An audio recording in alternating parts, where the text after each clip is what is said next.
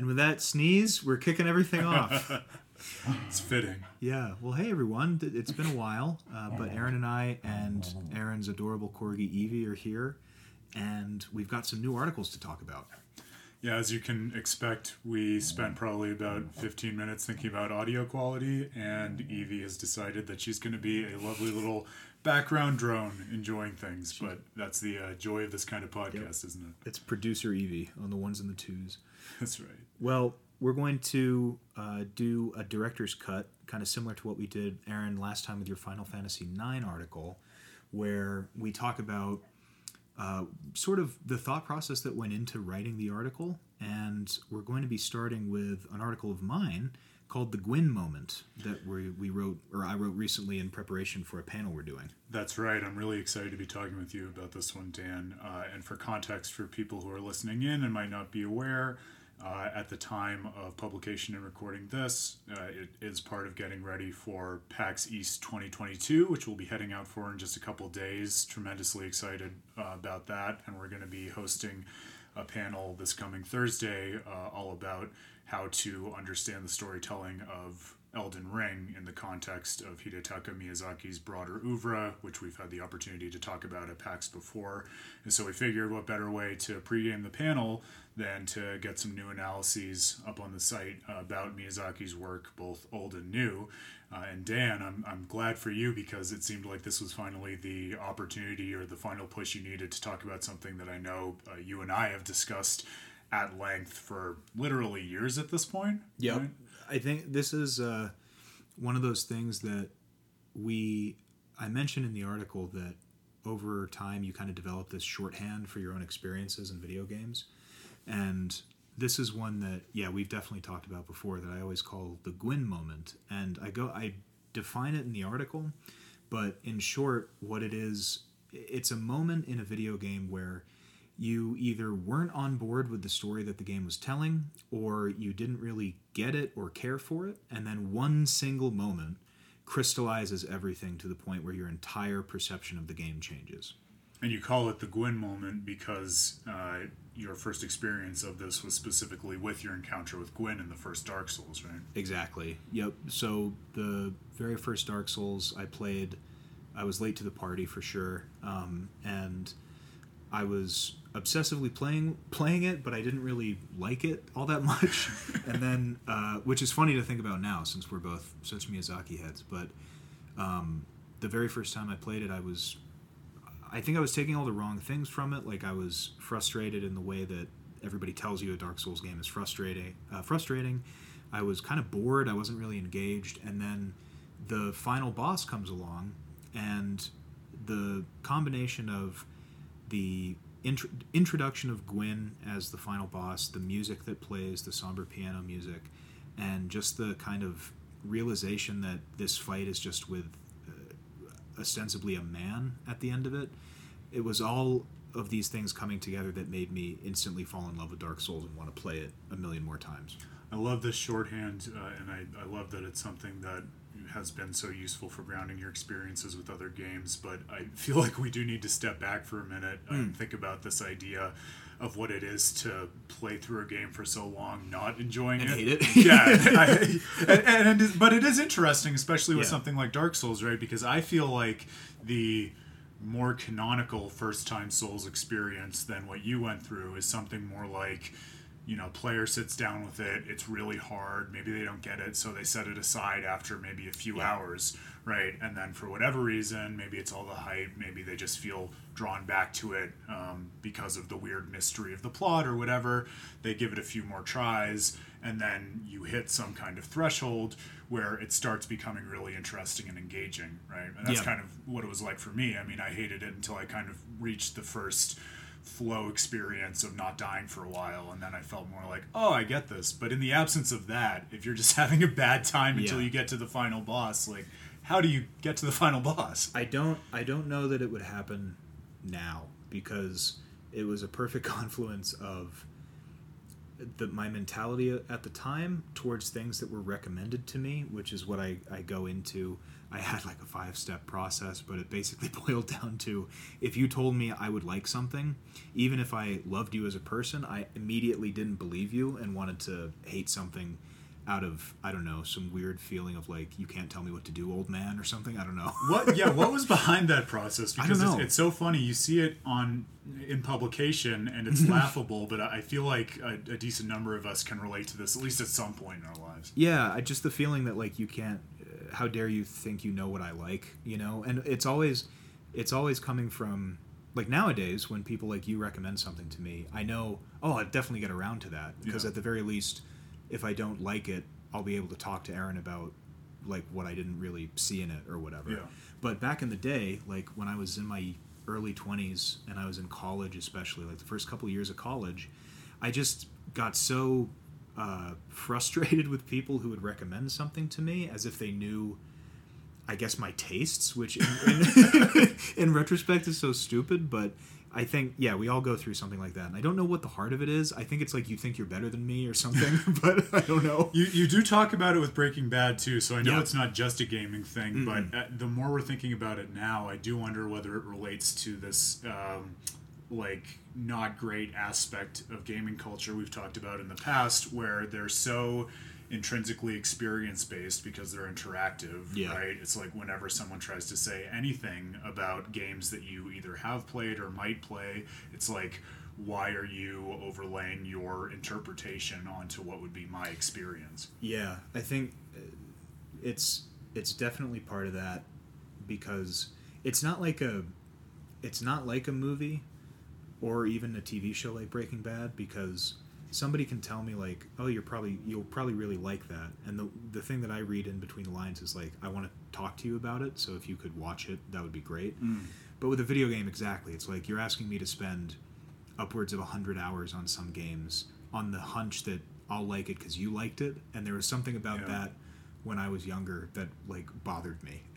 I don't, I don't, I can't put it into words. I can only put it into five steps. So even better than words. Yep. And I, I do think the time commitment is a big part of that too, right? Like, which Yeah. still raises even Well- more pressingly the question to me of like, why tens of hours in Yeah. Dark Souls? That was- get to that point. Uh, that was the next thing, right? So two two big reasons why I don't think it would happen today, and why I probably wouldn't.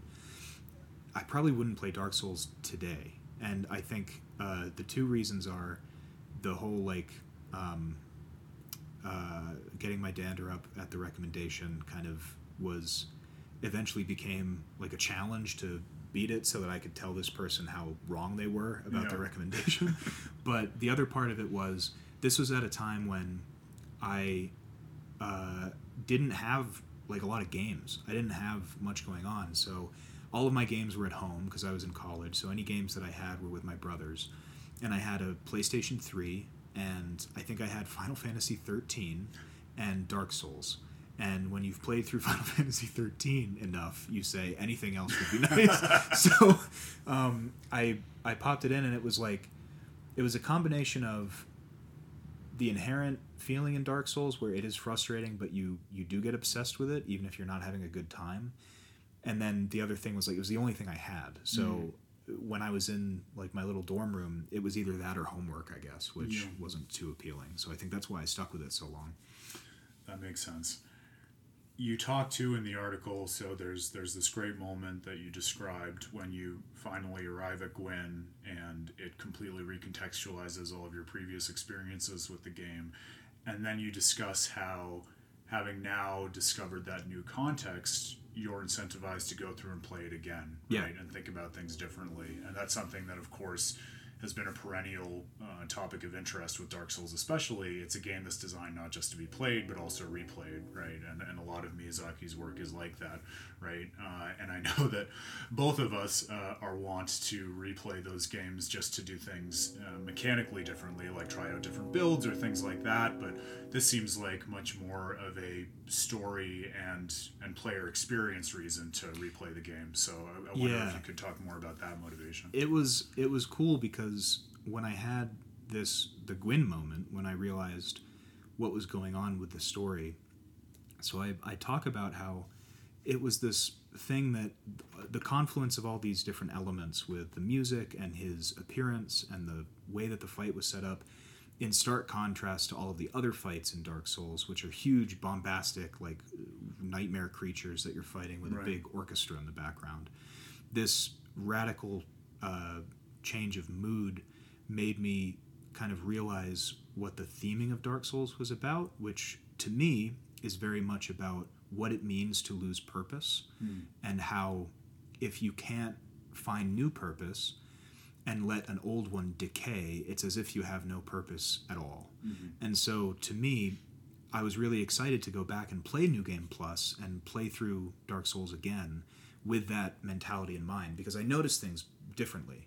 So Solaire became a lot more meaningful to me because he was a person that had a deep connection to this thing that he had kind of he's he's taking power from, he's taking empowerment from. And so he's he has a very distinct purpose which makes it all the sadder if he does end up going hollow or going nuts right? Right.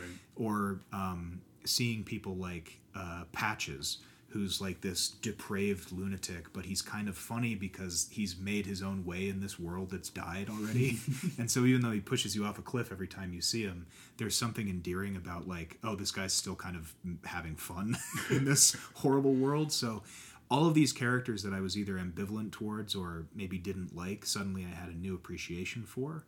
And I actually found interest in like the way the world was set up.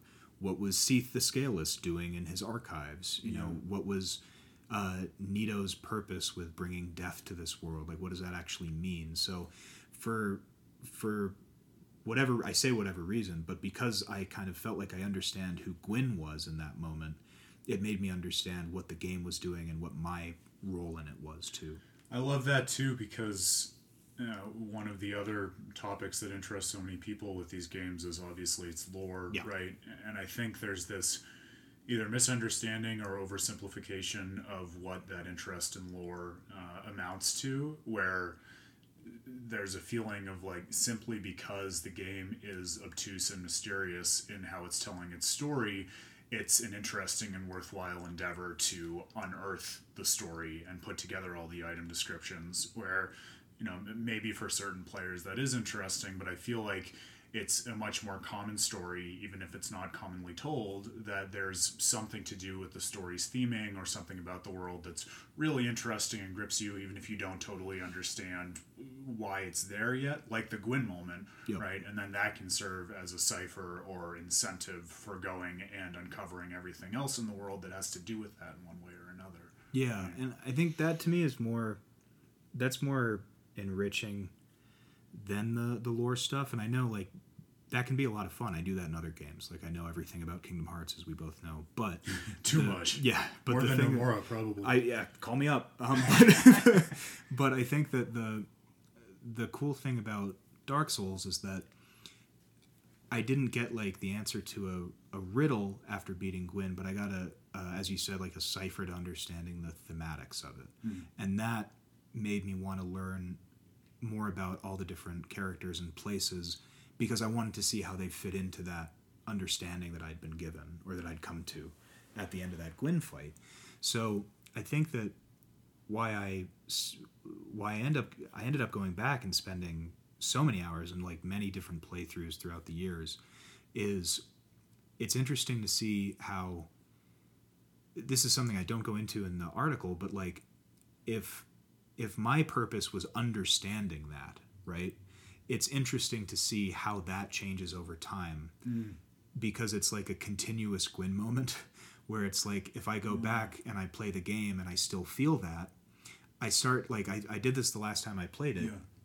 I start to wonder like when will I stop feeling that this is so impactful or cool? Mm-hmm. Like when will this moment go away? And that in and of itself is reflective of Dark Souls, of this idea that even the cool things that you come into contact with that maybe address how fleeting things are, even those realizations are fleeting.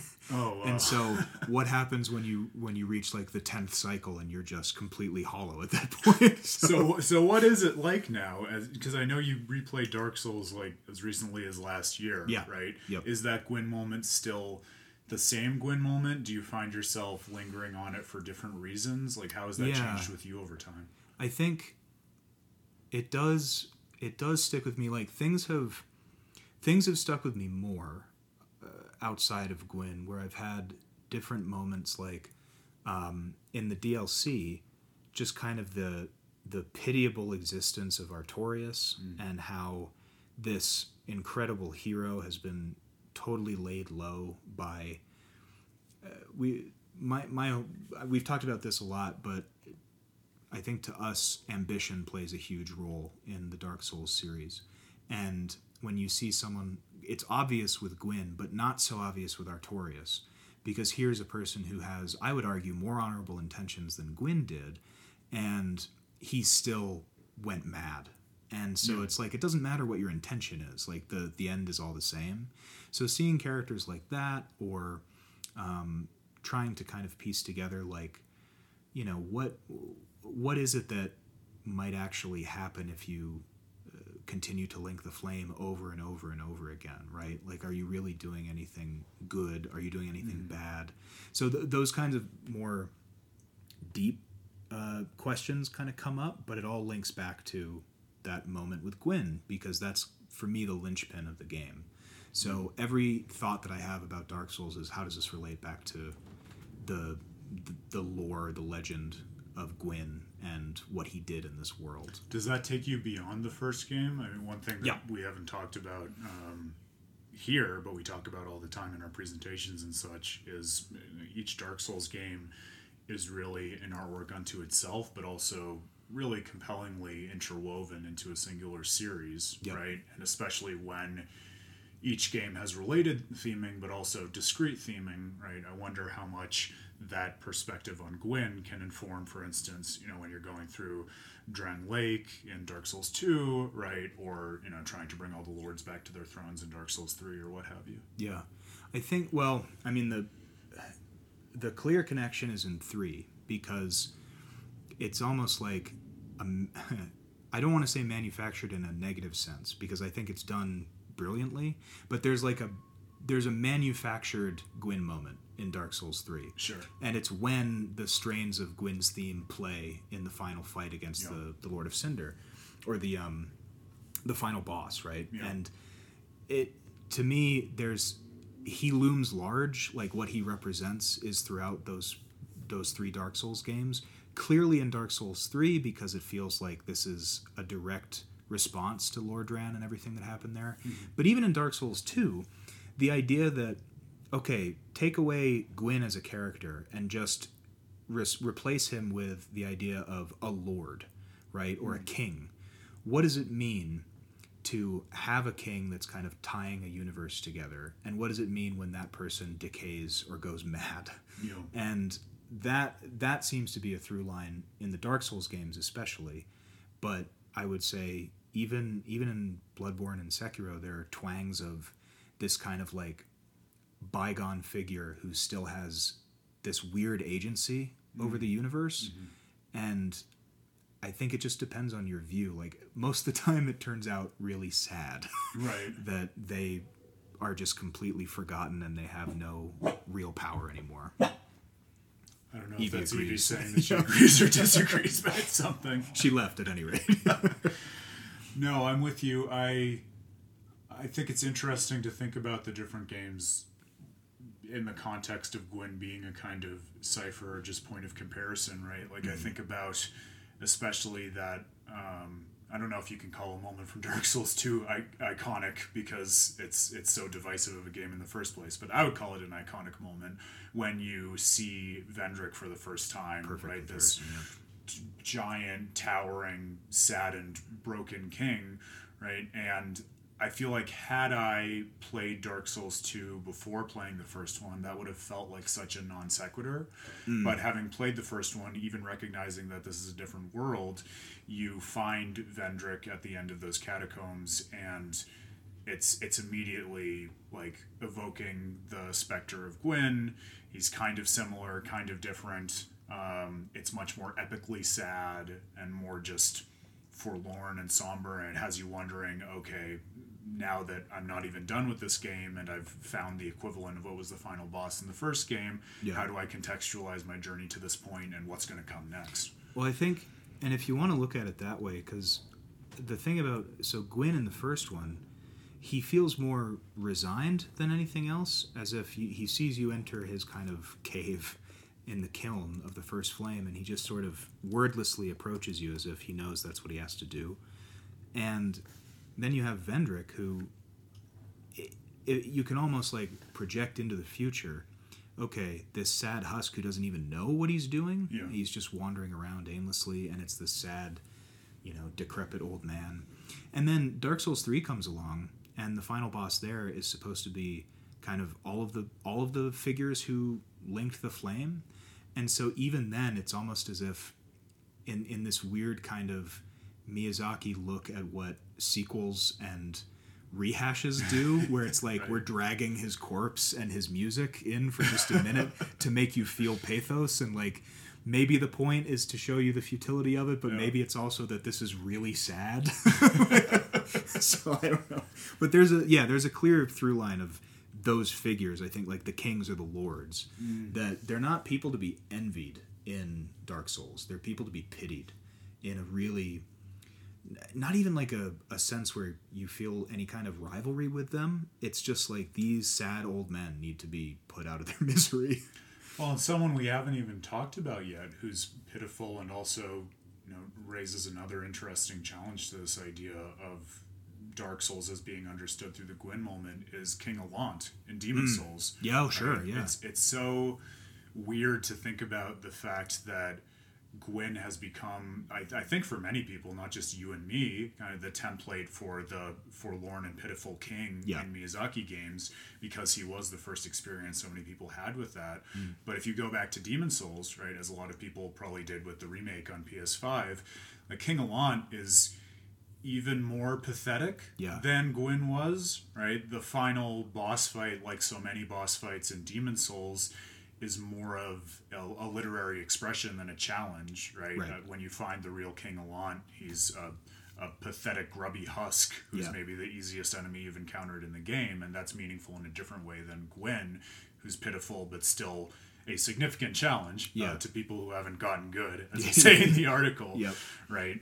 Um, but I, I find that such a, a challenging kind of piece of Miyazaki's own history to deal with, right? Because if you think about an artist's oeuvre, right, as we've thought about in previous PAX presentations, and we're going to be thinking about at PAX East this coming week, right? King Allant came first, right? Yeah. And so, to the extent that you're trying to do the series or do the artist justice, there has to be some way in which that is meaningful, right? And yet, it does seem like even King Allant can be understood through the perspective of Gwyn as the, as you say, linchpin to Dark Souls and, Yeah. and now even more broadly Miyazaki's oeuvre, even if it is backward looking, weirdly enough.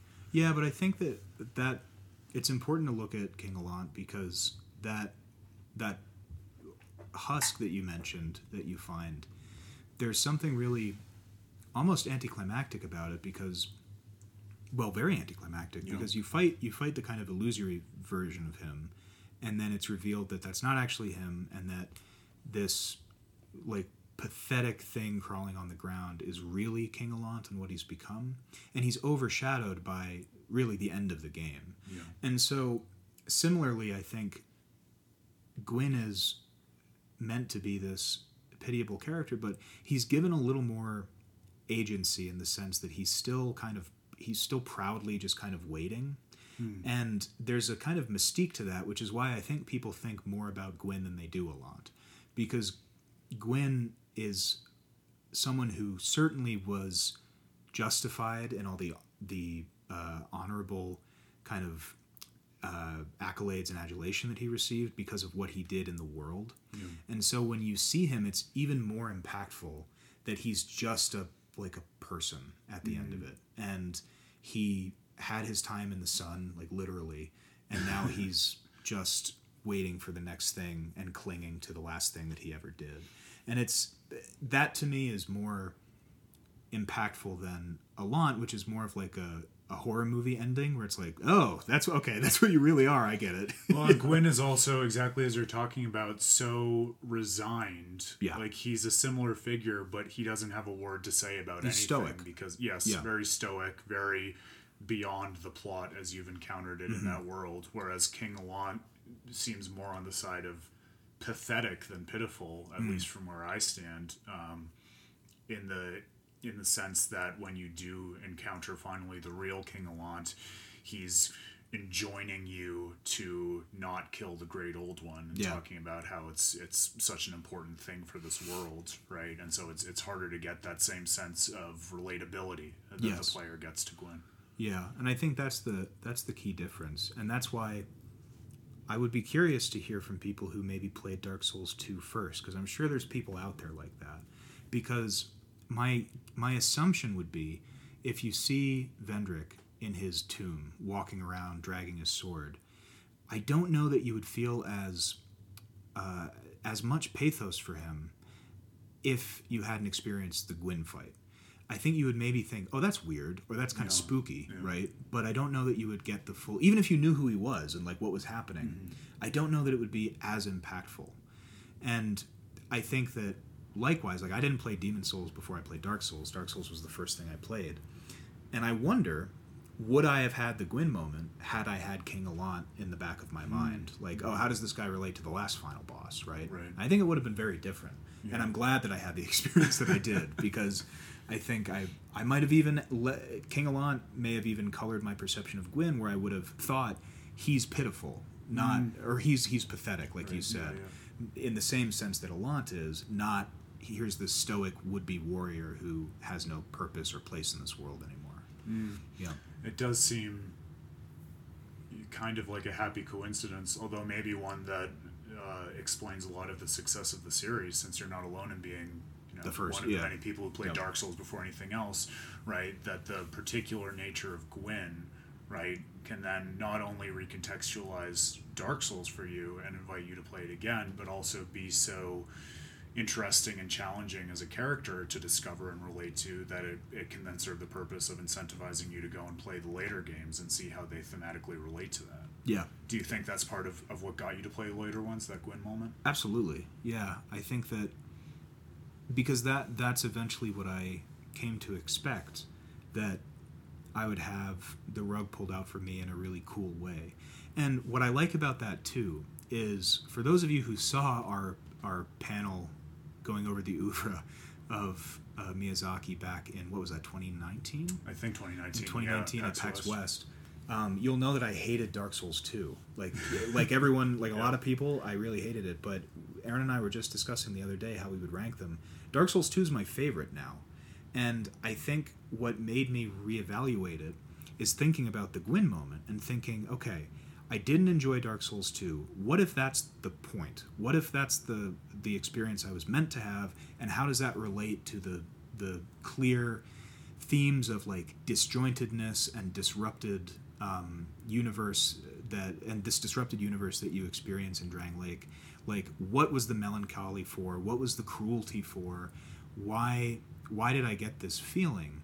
And I think I wouldn't have thought that had I not had that palpable experience with Gwyn because I went back to Dark Souls after experiencing that moment with him. And I think I was able to go back to Dark Souls 2 over time and get a deeper appreciation for what's happening in that game because of how powerful that moment in Dark Souls 1 was. And I think it's funny because the opposite seems to have happened for most Dark Souls fans, where they say, that was so good, this one is so bad, right? Yeah. I would encourage everyone who feels that way go into it thinking, why would I be miserable in this world, right? Why is there what is happening in Drangleic that would elicit this feeling from me, and how must its citizens feel? And then imagine you had to become a lord of that world. Yeah, what would that yeah. feel like? And how would that drain you and kind of make these systems of power come into question for you? That's why Dark Souls 2 is my favorite because it made I've I've ruminated on it more because of the Gwyn moment. I, I mean, you know, I agree with that, but I also think it raises um, a a broader question that a lot of video game storytelling and just gaming culture is struggling with right now in terms of these games, right? Uh, and your article about the Gwyn moment does a great job of bringing this out. This idea that it's valuable or artistically meaningful for certain games to be either really hard or just not pleasant experiences, Yeah, right? yeah. Like one of the many names for games that are, have been inspired by Miyazaki or Dark Souls is masocore, right? As like a, a portmanteau of hardcore and masochistic, Yeah. right? And it is, I think, hard to explain. I found it hard to explain to people who haven't played these hmm. games. Like when the moment to moment experience of a game like Dark Souls or Sekiro is oftentimes so unpleasurable. Yeah.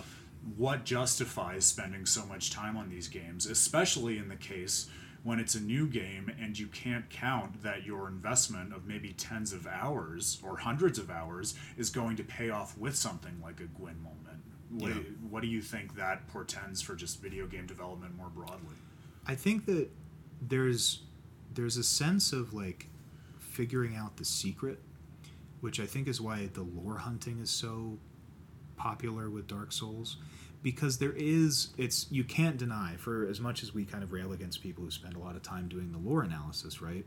You can't deny that it is a nut that is like really enticing to crack mm. because if you could get an answer, if you could lay everything out, that would be really satisfying so that I think is why people do that because there's this feeling in the game of like there's something I need to understand or there's something I need to know. And what's so powerful to me about Gwyn is that Gwyn knows.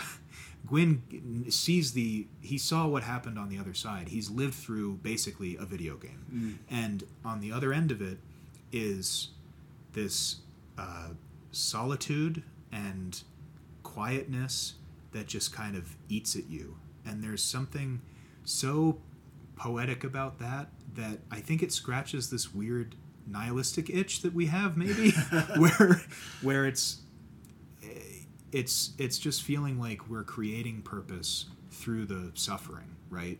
And we've talked about that before too, just Yeah. a, a lot over the years. But I think that really is the heart of it is that you come to the end of it and you ask yourself, well, what was the point of all of that? And then you realize that everyone in the world also must have asked themselves that at one mm-hmm. point. And you think, well, they're all still there. So the the torture that I felt, I I can retroactively ascribe meaning to it. Mm. And I think that that is a really fun exercise in trying to figure yourself out and figure out the secret of who you are. and I think that's why I'll just pop on Dark Souls when I'm feeling kind of low or if I want something to kind of tune my brain out because it's like a, a weird um, not thought experiment but like a, a place where I can go to think and just meditate because it just invites you to do that and there's no better example of that than how you find Gwyn just meditating on everything that's happened resigned to whatever is going to happen next It, it is, I think, as much a meditative experience as it is a story, right? Yeah. And and I think there's no better proof of that than the fact that someone like you can play through it uh, as a story experience and then go back to it over many years, not just to re-experience the story, but also because of the kind of experience engine that it's created that allows you with a, a certain window into yourself. Yeah, it is. It's it's a it's an interesting mirror into it, and it's funny because as much as you can say, like, oh, Elden Ring came out at this point in my life, or Bloodborne came out at this point in my life, I find that the cyclical nature of the first Dark Souls game makes me recontextualize different points of my life when I play it. So I'll pick it up every couple of years just to have that cycle, that new journey, you know, journey four, or five, whatever it is, Yeah. banked in my personal memory so that I can reference it and see how my understanding of it changes and see if my feelings on the Gwyn moment change, which I wonder- so far haven't in a negative way. This is maybe too outside the box, but as you say that, it makes me wonder has Dark Souls or anything similar in Miyazaki's work ever led to Gwyn moments in your life? like after you know reworking the game so many times, it leads you to see part of your own existence differently, like Gwyn did for your journey through Lordran. Well, there's definitely like I have a memory, as you know, one of my favorite memories is is a objectively disgusting one where I was where I was I was sitting in my apartment in Florida and I was playing through Bloodborne and I played Bloodborne before, but this may be my third time going through it. And I was just eating nothing but Domino's pizza and playing through Bloodborne. And it was this we- weird moment where I look I look back on it, it was it was gross. Uh, to be to be totally frank, like it was a bad time by every observable metric, I think. And yet, going through Bloodborne and like doing that, it, it it's a moment that I look back on fondly because I think it made me think like, oh, it's okay to enjoy even moments where you maybe are wrapped in depression because mm. there's uh, that's almost like the the I know it's bad to kind of self therapize or like, you know, self medicate, certainly with pizza, but there is something about like, oh, I got through that time, right? Mm. And here I am. And I st- and I think here's the important thing. I still love Bloodborne mm. because it so easily could have been a moment where I said, I can't play Bloodborne because I played that when I was super depressed yeah. and eating nothing but crap, yeah. right? But I still love Bloodborne and I play it in different contexts. And so when I play it, I think back on that time fondly, even though it was a bad time. I think that's that's kind of similar to the Gwyn moment in the sense that it helps me put my life in perspective in a way that the Gwyn moment made me put Dark Souls in perspective. I think it's also a great example of where the rubber meets the road in terms of uh, these games being an experience engine where even though they're hard and oftentimes painful, they can ultimately be valuable at the end of the day, right? Mm-hmm. Because the illuminating thing that I would take from a story and experience like that, and I've had similar ones of my own, is the idea that even in hard times or depressing times in your own life, those are still experiences that are constitutive of your life, right? And yeah. so I think oftentimes when we don't have a good lens or paradigm through which to think about those experiences, we try to just shut them out or repress them or think about something as an obstacle that we had to overcome, right? Mm. But that means turning whole chapters of your life into mere obstacles that didn't have intrinsic value. And i right. feel like that's a really dangerous road to go down and dark souls shows us that. Yes that it's all it's all part of the the cycle. Like every time you go through something it enriches the next time you go through something similar. Yeah. And i think that that's that's the big my big personal takeaway from these games because we've talked a lot about what what do these games mean and like what is the dark soul right mm-hmm. and and we've talked uh, over the years about how there's this theme of like the the the double-sided sword and the the kind of pleasure and terror of ambition mm. and how it can lead to oddly like this purposelessness that you may feel in your life where mm. if you exert all of this ambition and it doesn't work out, you feel like you missed the mark. Or if you do exert ambition and it does work out, you think, what the hell do I do next, right? Yeah. And here's Dark Souls saying, you just do it again. And right. I think like that sounds maybe depressing on the off, but the more you do it and the more that you realize like Gwyn is pitiable, but he's not like a wretch. I think it makes you feel, it makes me feel anyway, better about like okay whatever the next thing is like i got through that one i'll get through this one too. And that's what's cool about dark souls to me and all of miyazaki's work is that feeling of you can always move forward even when it's it sounds cliche but it's true. Even when something seems like impossible or frustrating you can get through it and then you can do it all over again. Well i can't think of a better note to end on than that. Uh, i think just to wrap up two more questions I have to ask you. Yeah. One that I'm going to shamelessly steal from you because when we introduced this uh, director's commentary as a concept, uh, this was one of the questions that you thought would be great for it, uh, and I think it is a great question. Was there anything that you left on the cutting room floor or ideas that are related to this that didn't quite make it into the article, but you want to share with the readers who took the time to listen to this?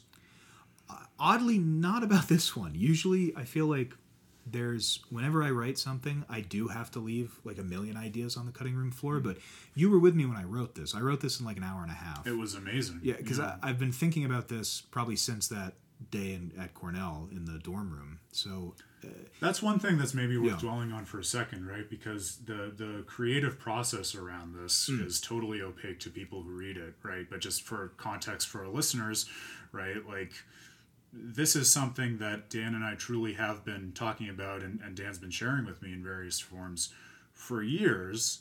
without writing about it or sharing it with you know the broadly with the ter- the broader with a terrible fate audience or anything like that and then as he said he sat down and wrote it in all of 90 minutes right whereas oftentimes you know another analyst someone like me will work through ideas over the course of just a few intensive days of writing uh, so v- very different processes behind all of these analyses and I, I wonder what that creative flow and just the amount of time you spent gestating this uh, means to you in terms of how you've crystallized the idea. Yeah. Well, I think the last the last thing I wrote, which was a while ago now, about last this time last year, was the article on Xemnas, and that was similar in the sense that I mentioned in that article that I've been thinking about that line that I dissected since I played Kingdom Hearts 2. Yeah. And I think that the big the things that I find flow out of me easiest are the ones that keep entering my mind over years and years. And I think like a lot of a lot of gamers too have that feeling where it's like, oh, there's this thing that I feel in certain games, but I can't like I can't pin it down. Like there's this thing that it just keeps coming back. I love it when it happens.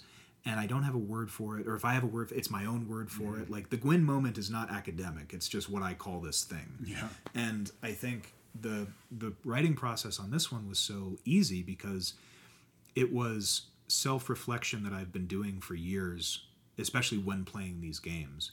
So it was just looking at this one particular moment and thinking about how that's affected me with Miyazaki's work, but other games too. Mm-hmm. So I don't think I left anything really on the cutting room floor, um, but I would say like the the tough thing about ideas like this are that sometimes sometimes it's hard to parse and we'll talk about this with your elden ring article sometimes it's hard to parse like you'll have a nebulous term that you you feel applies to multiple things Yeah. and it's hard to part like when we were talking this out i asked you do you have any moments like this and Right. you said oh that's not what i thought you were saying right? Like when when you explained this to me i had a different idea in my mind. Yeah. and i think like that what you told me um which if i remember right it was basically you saying like a moment where um like either a piece of the puzzle is kind of made clear to you or it's a game that you like just hated all the way through and then your opinion was reversed with something right, Right. which is not quite what i was getting at um, but i would also say like that's a weird that falls under the umbrella of what i'm talking about in the sense that there is one particular thing in a game that completely changes your mind Yeah. so were there anything to be on the cutting room floor it would probably be like i don't know uh, similar moments where it's like I'm kind of with this game and I think it's kind of cool.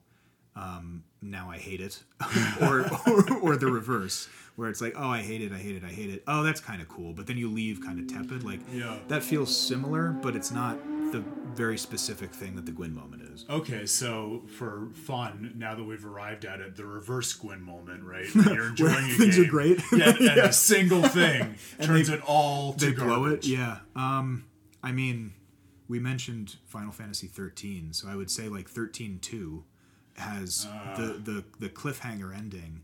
I think uh, we'll have to do an entire talk about these games because we this is another thing that we keep talking about. We've talked about Final Fantasy 13 since we've known each other. Yeah, we've been teasing that nonsense for over a decade at this point. and you've written on it, but we still we still talk about it. Right. So I think, um, yeah, like the cliffhanger in that, where it's like uh, uh, games where you think like, oh, I think they're doing this. I think they're doing this. Oh, that's really cool. And then at the end of the game, you're like, oh no, they had no idea what they were doing. Mm. Those are super frustrating.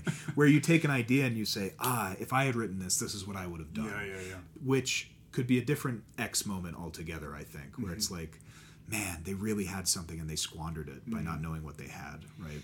There's something uh, uh, I don't know if this is a useful or deep thought or just something that's an observation and nothing more than that. But this idea that one way or another, there are singular moments in games that are memorable, uh, where video games in general are this medium that more so than most others are, are defined by just a whole slew of moments where you're playing one game for tens or hundreds of hours Yeah. right i i think there's there's something to be said about how the medium simultaneously expects you to invest so much time but then promises to completely impact or change your experience over that broad amount of time in singular moments that sometimes only last like a few seconds with that line from Kingdom Hearts 2 or a few minutes Yeah. like the boss fight with Gwyn, right? Right. And they're so they're so good that that's what you remember, right? So some, Right. sometimes you luck out and you have a line from Kingdom Hearts 2 or a moment like the Gwyn fight where it makes you you kind of couch it in all the other good stuff that's happening. Then there are other games that I think are the, the frustrating ones that we're talking about are the ones where like we remember a, a line from it mm-hmm. that sticks out. Like again, using 13.2 as an example, the concept of Caius having seen infinite deaths Yeah. of of Yeul Which Yeul do you mean? Uh, Another great example. a that beautiful kind of moment Yep, yeah which yep. i think is like when when that doesn't pay off at the end of that game or in 13 in lightning returns you almost feel like there's this wistfulness to that line like oh that the poetry of that could have been so beautiful but you know I, I think that when you get lucky you have something like a bioshock mm-hmm. where I wouldn't call the Andrew Ryan stuff a Gwyn moment. You could probably call it an Andrew Ryan moment, you know, or a mm. Would You Kindly moment, where Yeah, yeah. it's more of just a classic twist that puts your perspective in a totally different box. But another great example of this broad genre of games driven by singular moments that Right. we're talking about, right? Because as much as Bioshock is a great game, like that's That's that's, the the, one thing that people talk about. Hundred percent, yeah.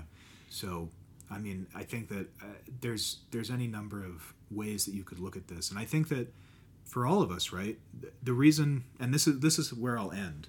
Um, unless, did you have another question? I forget.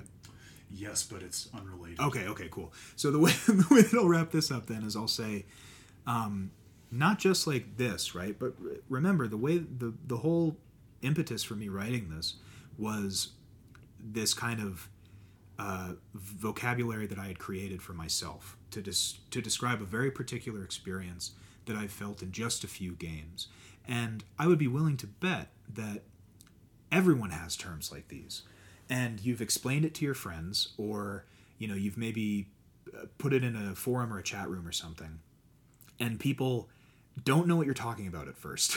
And they, they have no idea like where you're going with it. But then the more you talk about it even if you don't have a term like i do the more you talk about it the more you give examples the more people say no i have had that. Yeah that has happened to me. And so i would encourage everyone um, as you you know play through games clock those moments because i think they're really worth discussing not just for the storytelling of video games and kind of the academic discourse behind them but to make sense of your experiences which is really powerful to me That's a great point to end on, and and just to encourage everyone listening to not be afraid to create your own terms, right? I feel like there's something um, almost a little ostracized about that. Like there's the expectation that you should be able to work with the terms that are already out there, which is then ironic because you have people bandying about terms like oh this game is so immersive or oh let's talk about this game's open world where you know those those can be useful shorthands for getting into something but oftentimes if you're just letting yourself be beholden to the terms that are already out there that's how terms become so general that they lose all their meaning Yeah. right or have so many things under their umbrella that it's it's hard to have meaningful conversation about them if you go the other way and say hey you know there, there's something that i keep coming back to in my own gaming experience uh, and I want to be able to talk about that and share it with people. And let me just put a name to it so we can start talking about it, like that. Do it. Yeah, Yeah. just do it. Right. Be be willing to explain it and take that jump because I mean I, I can't tell you how many people have started talking about their own Gwyn moments uh, since you published this article. Right. It's Yep. it's clearly something that is relatable in the world of video games, and I'm willing to bet that a lot of the other experiences that like-minded gamers have had could be similarly related to if they only put a name to it. yep For the last question, which as I promised is unrelated, but it has to be mentioned that you end this article with a blocked hyperlink. Yes. And I, I wonder whether there's anything you'd like to share or augur to our listeners about that. Yes, I would stay tuned so that we can all be big shots together. And I'm very excited to talk about the most recent Gwyn moment that I had, which came as the result of a very special deal. Ah, we'll say no more, but I'm looking forward to that. Yep. Well, Dan, my man, thank you so much for chatting about everything that went into this article with us. Uh, I know it was really valuable. I hope our listeners enjoyed it, and I can't wait to hear more about that special deal.